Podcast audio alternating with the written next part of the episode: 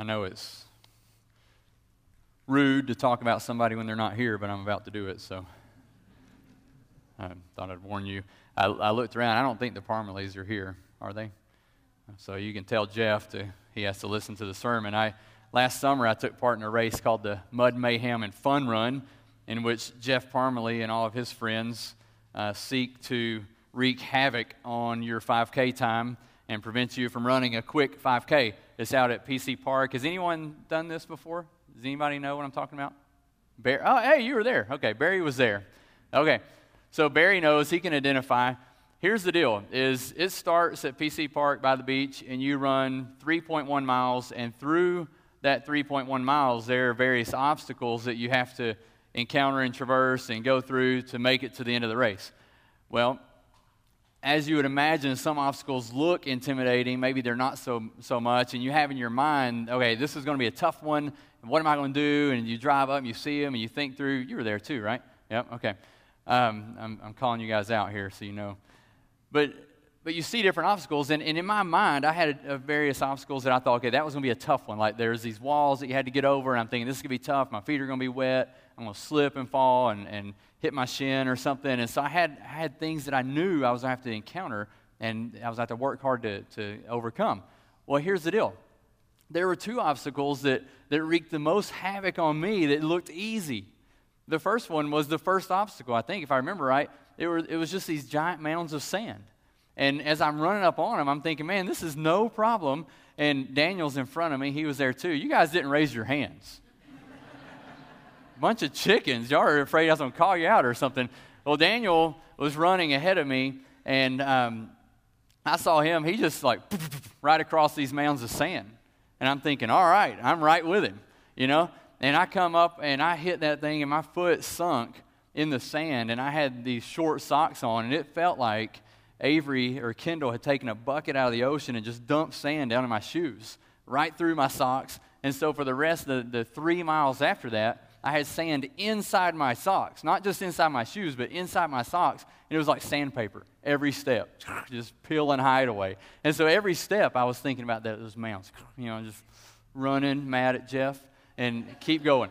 Well, about, I don't know, probably halfway through the race, there was a mud pit. And it, we had already gone through mud pits, they were no problem. And so I hit this one, and I was going to do the same thing I thought I would do on that one.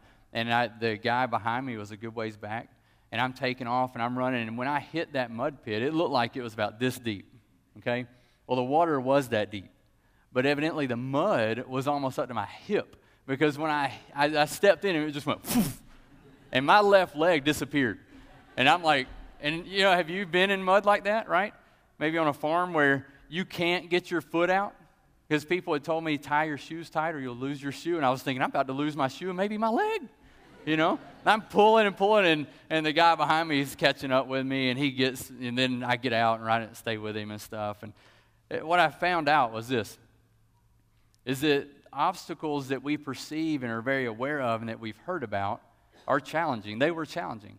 But sometimes obstacles that we don't think a lot about can present a greater challenge and undermine our lives more than we would anticipate. That's what I found out. And I think when we, we think about our lives with Christ, I want to start our time this morning by sharing with you two obstacles that I think pose a significant challenge to how we approach God and how we live for God, how we sit under the hearing of His Word. And we study this morning Romans 8, 1 through 4. These obstacles can greatly undermine the way you approach and the way you hear and the way you apply this passage. Here's the first one the first obstacle is a, just an attitude of entitlement. An attitude of entitlement. The, the idea that, that I inherently deserve something. I want that, so I should get it. Right? You may, you may hear some of these narratives that these may sound familiar to you. I should get a trophy just like everybody else. I deserve a top tier job if I apply for it. I deserve whatever truck I want. Right? We, we just say it's, it's this mentality that if I want it, I should get it. Like any good thing there is should be handed to me. Right? It's the, it's the attitude that, that Moses confronted in the passage that, that Pastor Mike read. Right? He, he brings the people out and he says, Listen, you're about to go into the land. But when you do, don't forget that it's not because of your righteousness. You are not entitled to this. This is not something that you earn. You have not merited this. You don't deserve it. But it's God who goes before you. He's the one who's working. So when you get there, don't, don't get the mentality we're righteous people. We deserve the land. But man, that's easy to do. Now, I, I think sometimes we sit back and go, yeah, I would never do that.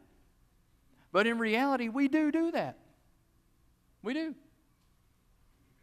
See, the, the people stood in awe when, when, when Moses comes and God sends the 10 plagues and he delivers them out of Egypt, and they, they're going. They see, they see God part the Red Sea, they follow Moses through, and then they see God close it up and engulf the Egyptian army. They watched all this. They see God lead them, right? They see Him leading them by fire and by smoke. They see these things. But yet, they have the, the tendency, the heart tendency to kind of move over towards thinking, hey, we deserve this. We're righteous. And so God leads Moses to say, hey, listen, don't do that. Don't let your mindset shift towards we deserve it. Here, here's why this is important for us is that when an attitude of entitlement seeps into our hearts and in our minds, then we cease to be amazed at God's grace. An attitude of entitlement undermines the amazement of God's grace. So, so much so that we sing Amazing Grace without any sense of amazement. That we, we hear, perhaps, Ephesians 2 1 through 10, and it doesn't really stir our soul. Or perhaps, and can it be, is just an old hymn that has a weird melody. Rather than the glorious truth and a glorious question to go, can it be? Can it be that, that God would save the likes of me? Can, can it really be? Or, or some man of sorrows?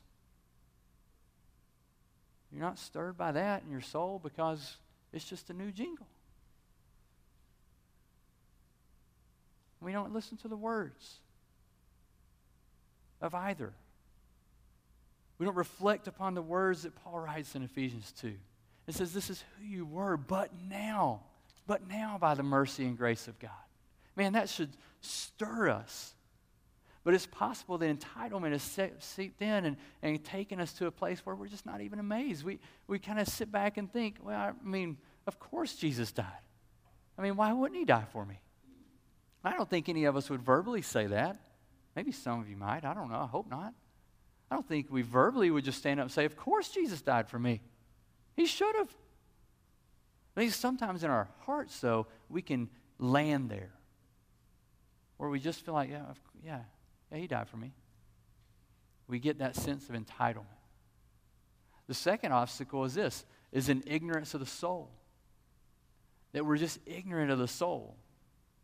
That we just go right over in the last song, So My Soul cries out to you, right? My, my soul, the, the, the, the essence of who I am, cries out to you, my God, in worship, right? We, we tend to be ignorant of that. We tend to, to forget about the fact that there is a part of us that, that is so special. It's that immaterial part that, that enables us to relate to God in a way that is distinct among all of creation. Right? We, we forget about passages that, that talk about the soul. Matthew 10 28, where Jesus says, Have no fear of them. In verse 26 and 28 says, Do not fear those who kill the body but cannot kill the soul. Rather, fear him who can destroy both soul and body in hell. Paul writes in 2 Corinthians 7 Let us cleanse ourselves from every defilement of body and spirit, bringing holiness to completion in the fear of God right? Soul and spirit can be uh, is the same thing in Scripture. Acts 7 59, when Stephen's being stoned to death, he prays, Lord Jesus, receive my spirit. The, the writers of Scripture are keenly aware that we have a soul. We are not just material, we are not just physical. But the problem is, is some of us have bought in to the narrative that the world gives that we only exist on the material level. that there's no soul. And that's just not true. There is a soul. There is a soul. But we can get into this mindset where we think if it's not physical, then we just, we just don't worry about it. We only think about what's physical. The problem is, in doing that, we neglect our soul. We neglect the state of our soul. We neglect the care of our soul. We neglect to do what is good for our soul. So if I feel something, it's okay. I don't want to do it. I'm not up to it. I don't have the energy. I'm not going to do it. At the neglect of our soul. But we can't neglect our soul. Satan wants us to neglect our soul. One of his great schemes would to, help you to focus solely on what is physical at the neglect of your soul. Listen, when we read Romans 8, 1 through 4 in a second, if we don't understand that we are made up of body and soul, we won't fully understand what it means to be free in Christ. We won't fully understand what it means to have no condemnation, to be freed from the bondage of sin by God's grace if we have a sense of entitlement. That's why we start here today. We have to say these things because we have to do an examination in our lives and go, man, have I, have I taken on a sense of entitlement? Have I neglected my soul? Have I, have I stopped caring about who I am? The spiritual side of who I am. Have I stopped caring about that? Have I stopped nourishing my soul? We have to be aware of those obstacles as we come to Romans 8 1 through 4. Let's read this passage together this morning. Romans 8 1 through 4. We know verse 1 well. We've been there several weeks. There is therefore now no condemnation for those who are in Christ Jesus. For the law of the Spirit of life has set you free in Christ Jesus from the law of sin and death. For God has done what the law, weakened by the flesh, could not do. By sending his own Son in the likeness of sinful flesh and for sin, he condemned sin in the flesh, in order that the righteous requirement of the law might be fulfilled in us who walk not according to the flesh, but according to the Spirit. Now, I want you to look for keywords there. So look at your text. Right? We, we need to see keywords here. Kind of, I, I call them flag words, words that, that should signal us when we study Scripture that this is an important statement. This is explaining. This will help us understand what's going on here. So Paul starts out with the statement of verse 1, right? That we've covered. There's no condemnation for those who are in Christ Jesus. Now look at your signal words. For in verse 2. Verse 3 starts with for. Halfway through, by. Verse 4, in order that. Right? All those words, when we when we study Scripture, we need to look at those words and, and maybe circle them. I like to circle those in my Bible, right? To help me go, okay, here's this helps me see the framework of Paul's teaching and argument, right? And so let's let's look at that. Let's let's ask some questions about the text that these words show us how to answer. Here's the first question. The first question in verse 2 is why is there no condemnation for those who are in Christ? Why is there no condemnation for those who are in Christ? Verse 2 says, For the law of the Spirit of life has set you free in Christ Jesus from the law of sin and death. For, for is important here. It answers that question. Why are believers not condemned? It's because the Spirit has set us free. The law condemns, the Spirit frees. Right? So we have been freed. Now, in verse 2, law is referring to a principle, an authority, right? It's not referring to the Mosaic law. It makes sense if you just look at it and read it. He's not saying the law, the Mosaic law of the Spirit. That wouldn't make sense, right? So he's saying the law, the principle, the authority of the Spirit of life has set you free in Christ Jesus from the principle, the authority of sin and death, right? Now he shifts to law being referring to the Mosaic law in verse 3, where he says, For God has done what the law, the Mosaic law, weakened by the flesh, could not do. Right? But in verse 2, he's referring to the law in principle. He's making a contrast between the power of the Spirit and the weakness of the flesh. Right? The power of the Spirit and the weakness of the flesh. So the law of the Spirit of life refers to God's work through the Holy Spirit. It results in what? In life, in justification, in liberation. Right? Now the contrast is to what? The law of sin and death the law of sin and death. This is man's attempt to obey and merit his own salvation. But what does this result in? What's the result of our attempt to merit our own salvation? It results in death and what? and condemnation. So the fact that in verse 1 he says there's no condemnation for those who are in Christ is because instead of condemnation, we have justification, which at the end of chapter 8 we'll see that that leads to and results in never ever having separation from the Lord. Right? Okay? So justification is the result of law, the law of the spirit of life. Liberation, the result of the law of sin and death is condemnation. The only power, the only power of our flesh when we seek to obey the law is to condemn us. It cannot free us. We cannot free ourselves by obeying the law. We can't accomplish our salvation. You know this. Our flesh is too weak. The, the power of the law of sin and death is to condemn and to enslave. Jesus said this in John 8 34. Everyone who commits a sin is the slave of sin. And then in Galatians 4, Paul writes that before Christ, we were held in bondage to the elemental things of the world, right? We're in bondage. Romans 6.20 refers to us being slaves to sin when we were lost. The law enslaves. It brings us into bondage. Now, we're not sitting here with shackles, right? None, none of us are in here physically enslaved. That's why we can't neglect the soul we have to understand that our soul is enslaved.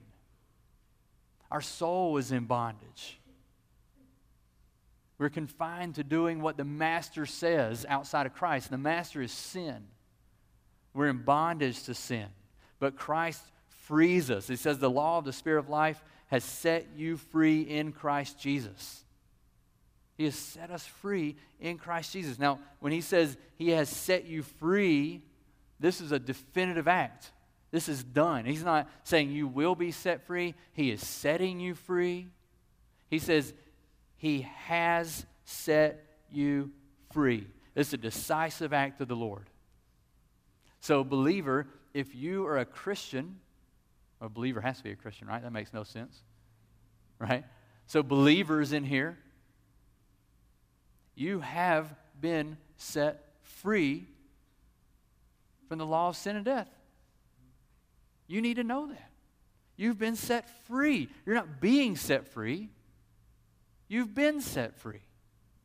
So Paul says in Galatians 5:1, it was for freedom that Christ set us free. Therefore, keep standing firm and do not be subject again to a yoke of slavery. You, you've been set free. Don't go back under the slavery of sin. You've been set free. 2 Corinthians 3:17 says now the Lord is the spirit and where the spirit of the Lord is there is liberty. You've been liberated. You've been freed in Christ.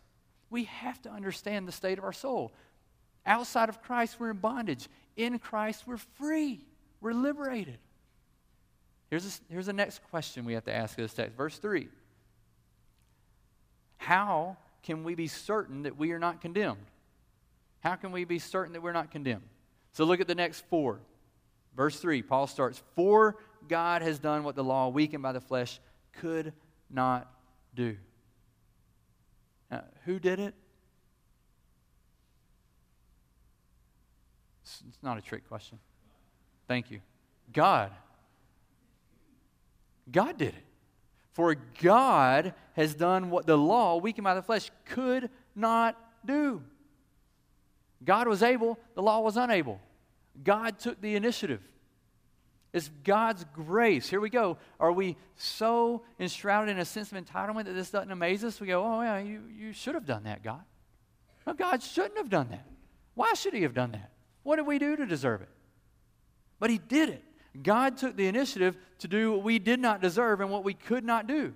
We weren't entitled to it, we didn't earn it, but He did it. Man, that's amazing. He did it out of his glorious grace so that we could sing this morning, No condemnation now I dread. Jesus and all in him is mine. Alive in him, my living head, and clothed in righteousness divine. Bold I approach the eternal throne and claim the crown through Christ my own. Amazing love, how can it be that thou, my God, should die for me? I mean, the only reason we can sing that this morning is because God has done what the law, weakened by the flesh, could not do. That's why we can sing that. How can we be certain? Because God did it. I'm not depending on my merit. I'm not depending on what I did. I can be certain because God Almighty did what I could not do. He did what the law could not do. He did it. He took initiative. And so I can be certain about that. Now, how did he do it? How did he do it? So we saw verse 2 For the law of the Spirit of life has set you free. How did he do that? For God has done what the law, weakened by the flesh, could not do. How? What's that look like? Well, here's what he did by sending his own son in the likeness of sinful flesh, and for sin, he condemned sin in the flesh. How, how did he do it? He sent his own son. That, that's the gospel. That's the gospel. God sent his own son. Listen, if you're here this morning and you are not a follower of Christ and you're trying to be religious and you're trying to earn your way and you're trying to do the right things and, and you've got all the self help books, right? We went to Barnes and Noble this week in Destin and looked around and I, I just stood over the top selling. It, it was, um, I can't remember the, the title of the, the plaque right now. It was, I think, personal growth or something like that, um, personal development or something. And everything there was a self help book. A self help book. One of the kids asked, What self help book? What's self help? And I said, It's a self help book written by someone else. Right? That is kind of contradictory. God freed us not by saying, Listen, I want to show you how to help yourself. God, God didn't free us by saying, I want you to, to follow these teachings. Listen, you need to know this morning if you're struggling and going through life trying to earn your salvation, trying to do the right things, trying to help yourself and say, if I do this and I put these five steps in my life, then I'll be successful. And if I do these things, then life will be good. My kids will turn out perfect. And, and, and all of these things, you're going to drive yourself crazy. You're going to get to the end and look back and go, man, it was all in vain. It was worthless. Because we can't help ourselves. But God took the initiative and he sent his own son in the likeness of sinful flesh and for sin. Paul wrote in Philippians 2 that Jesus made himself nothing, taking the form of a servant, being born in the likeness of men, and being found in human form, he humbled himself by becoming obedient to the point of death. Now, think again on this and I know you've heard this a lot. When God takes the initiative, and when God does what it takes to save us, who does He send? Does He send a prophet? Does He send a new law? Does He send a new code? Who does He send? It's in your text. His own son. His own son. God sent his own son. What did he send him? He sent him for sin. For sin. This can also be rendered. It may be rendered this way in some of your, your translations if you have something other in the ESV as a sin offering. As a sin offering. If you want to just write down and read Hebrews 10 1 to 14. You could read that devotionally today to think about the fact that Christ was sent as a sin offering for you. The writer of Hebrews talks about how, how the, the priests come in, their daily offering sacrifices as reminders of, of the, the payment that is necessary for sin. And it's ongoing. They had to offer them daily, over and over and over and over again. But Christ offered his sacrifice once and for all. It's done, it's over. Christ died for sin as a sin offering. God's own Son died for sin as a sin offering. Wow. Wow. And in so doing, what does it say? It says he condemned sin in the flesh. God executed his judgment on sin in the atoning work of Christ on the cross. He executed judgment. So Jesus took the Father's wrath. The penalty was paid. Our liberation was secured through Christ's work on the cross. God sent his own son in that. Now, here's the question is why did he liberate us? Why did he liberate us? Verse 4. Look at verse 4. There's your key word again, right? In order that. In order that. Bill's going to come back and hit these last two things in more in depth in the next few weeks. But in order that, why did he liberate us? In order that the righteous requirement of the law might be fulfilled in us who walk not according to the flesh, but according to the Spirit. Listen, our holiness is the goal of God's salvation.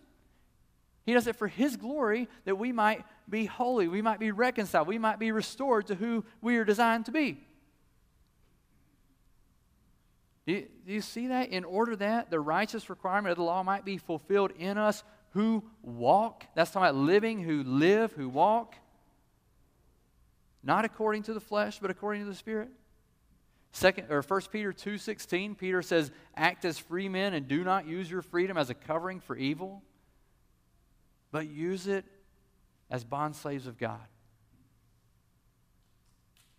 Galatians 5, again, Paul says, You were called to freedom, brothers, only do not use your freedom as an opportunity for the flesh, but through love serve one another. Our freedom should result in living for God. In living for God. But I want us to think about this idea of freedom. Here, hear this quote from John Stott. He says this He says, Our freedom from the law is not freedom to disobey it. It's not a freedom to disobey it.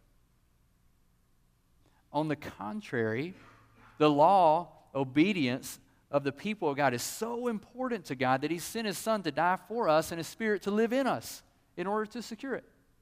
Holiness is the fruit of Trinitarian grace, of the Father sending the Son into the world and His Spirit into our hearts. All of that to liberate our souls, to bring freedom to our souls, that we might live in freedom. So here's a question What does that mean? What difference does that make in your life? What does it mean? I want to just give you two closing ways that this should apply to your life and impact your life. Two implications for you today. Here's the first one is that if you're a believer, you do not have to sin. You're not required to sin. Those of you who are, are bought with the blood of Christ, you have a choice. Sin is no longer your master. You have a choice. The presence of the Spirit in your life equals the defeat of the power of sin in your life. It doesn't, it doesn't equal the absence of the presence of sin. Don't hear me there. But, but God's presence in your life eliminates the power, the dominion of sin in your life. Okay? Does that make sense? So, so you're no longer at, at yoked under the master of sin. Do you remember what we said at Galatians 5.1? Do you remember what Paul said? It's for freedom that you have been set free. Do not, therefore, yoke yourself again under the yoke of slavery or submit again under the yoke of slavery. That, that means if Paul has to write that, if he says, listen, you've been set free, stand firm, and do not submit. Submit is something I willingly do. Don't submit to it. Don't submit to it. Here, here's what this means is that your sinful desires do not have to control you. My sinful desires do not have to control me. I'm not a slave to my sinful desires. I'm not in bondage to them. That, that means that, that your angry outburst at home that has just consumed you and controlled and been the atmosphere of your home, you don't have to submit to that, believer. The fruit of the Spirit is what? Self control. So ask God, God, give me self control. I desperately need it. I desperately need it. You don't have to submit to angry outbursts at home. Choose not to. Ask God to manifest the spirit of self control in your life. It, it, means that your critical spirit towards others. You, you have this natural tendency to see the worst in people, to be critical of others. You don't have to do that. You're free to not be critical. You're free to be kind. You're free to say, oh, okay, I was about to say something critical about her. I'm going to say something kind about her. You're free to do that. Your propensity to gossip and slander can be resisted by the power of the Spirit. And so that instead of gossiping about someone, instead of slandering someone, you speak what builds up and provides grace for the moment. You're not required to speak those words, you're not required to sin. You can make a choice not to do it because God has set you free from the power and dominion of sin. It means that, that the bitterness, the resentment that you cling to so tightly, that keeping record in your mind, you've got all these records of what that person has done. They did this, they did this, they did this, they did this, they did this.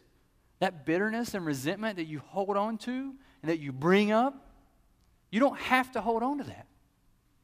You don't have to bring it back up.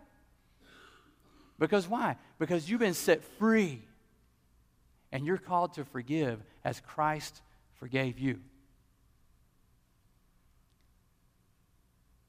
You don't have to bring that stuff up. You don't have to throw it up there. You're called to forgive by genuine, true forgiveness. You're free to do that. You're free to do that. Here's the second way it applies to us is that the despair of it's just who I am is replaced by the hope of who I'm becoming.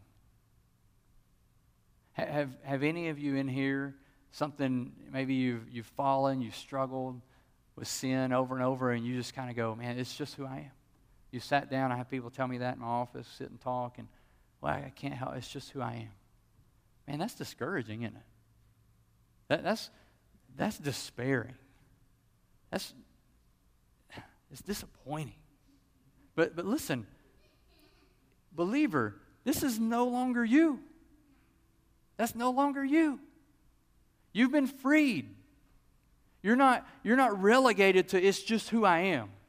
You're told that you've been set free in Christ and that God is working through all things to conform you into the image of Christ. It's who I'm becoming in Christ. So you're no longer identified as the guy addicted to porn. No, you're a child of God. That's your identity. You're not the guy addicted to that stuff. You're the child of God that's fighting sin and is free to choose against it. So do it. You're free to do it. Do it. You're, you're not identified as the religious girl trying to do and say all the right things. That's not your identity. You're a child of God who's being conformed into the image of Christ. Your identity is not as being an athlete, your identity is not being a businessman. Your identity is a child of God who is growing in the likeness of Christ. So, all the habits, all the, the, the bad things, all the sin that you wrestle with, that's not your identity. Your identity is who you're becoming, and there's hope in that. There's hope in the fact that I've been set free and I can look forward to who Christ is making me. There's hope there. So you don't despair in this just who I am. I can't do anything else about it. Listen, you want to help your relationship with your children? Then stop going, well, it's just the way I do it. It's just the way I am. It's just the way I interact with my kids.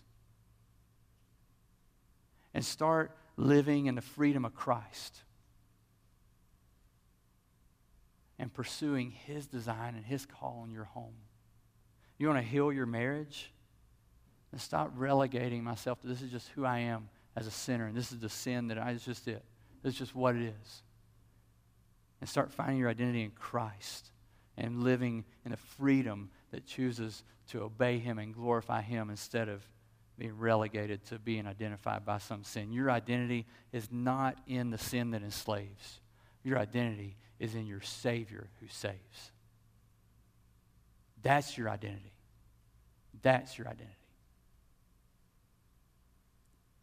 Don't submit again to a yoke of slavery. Don't submit. God, in His amazing grace, has saved you. He has freed your soul that you might live for His glory. The worship team's going to come up and close us out with a song in which we will sing of our Redeemer. And as they do, I want you just to bow your heads.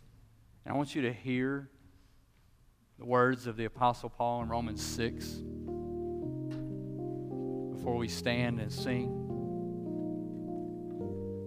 Paul says this He says, Let not sin therefore reign in your mortal body to make you obey its passions. Do not present your members to sin as instruments for unrighteousness, but present yourselves to God as those who have been brought from death to life, and your members to God as instruments for righteousness. For sin will have no dominion over you, since you are not under law, but under grace.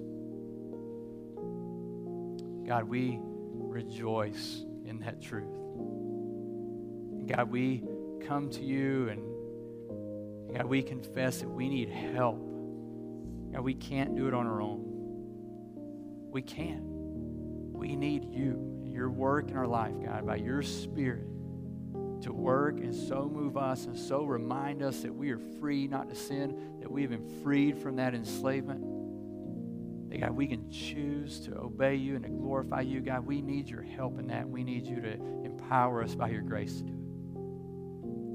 So God, I pray for people in here in this room today who maybe they're entangled with just anger and bitterness, resentment, and maybe uh, porn, pornography or just brokenness and relationships, God, whatever it is, God, we can so let those things identify and enslave us. But God, you have freed us. You have freed us. Let us not find our identity in that sin, in that struggle. But God, let us find it in you, our Savior, who saved us. And we stand to sing of you, our glorious Redeemer now. In the name of Christ we pray. Amen. I invite you to stand. If you're here visiting and you have more questions about grace and would like to speak to me or one of the pastors, I would invite you to do that. If you would just like to pray here alone, you can do that. Pray in your seat, or if you'd like to pray with someone, myself or Pastor Ricky, Pastor Mike, would be happy to pray with you. But let's sing of our Redeemer this morning.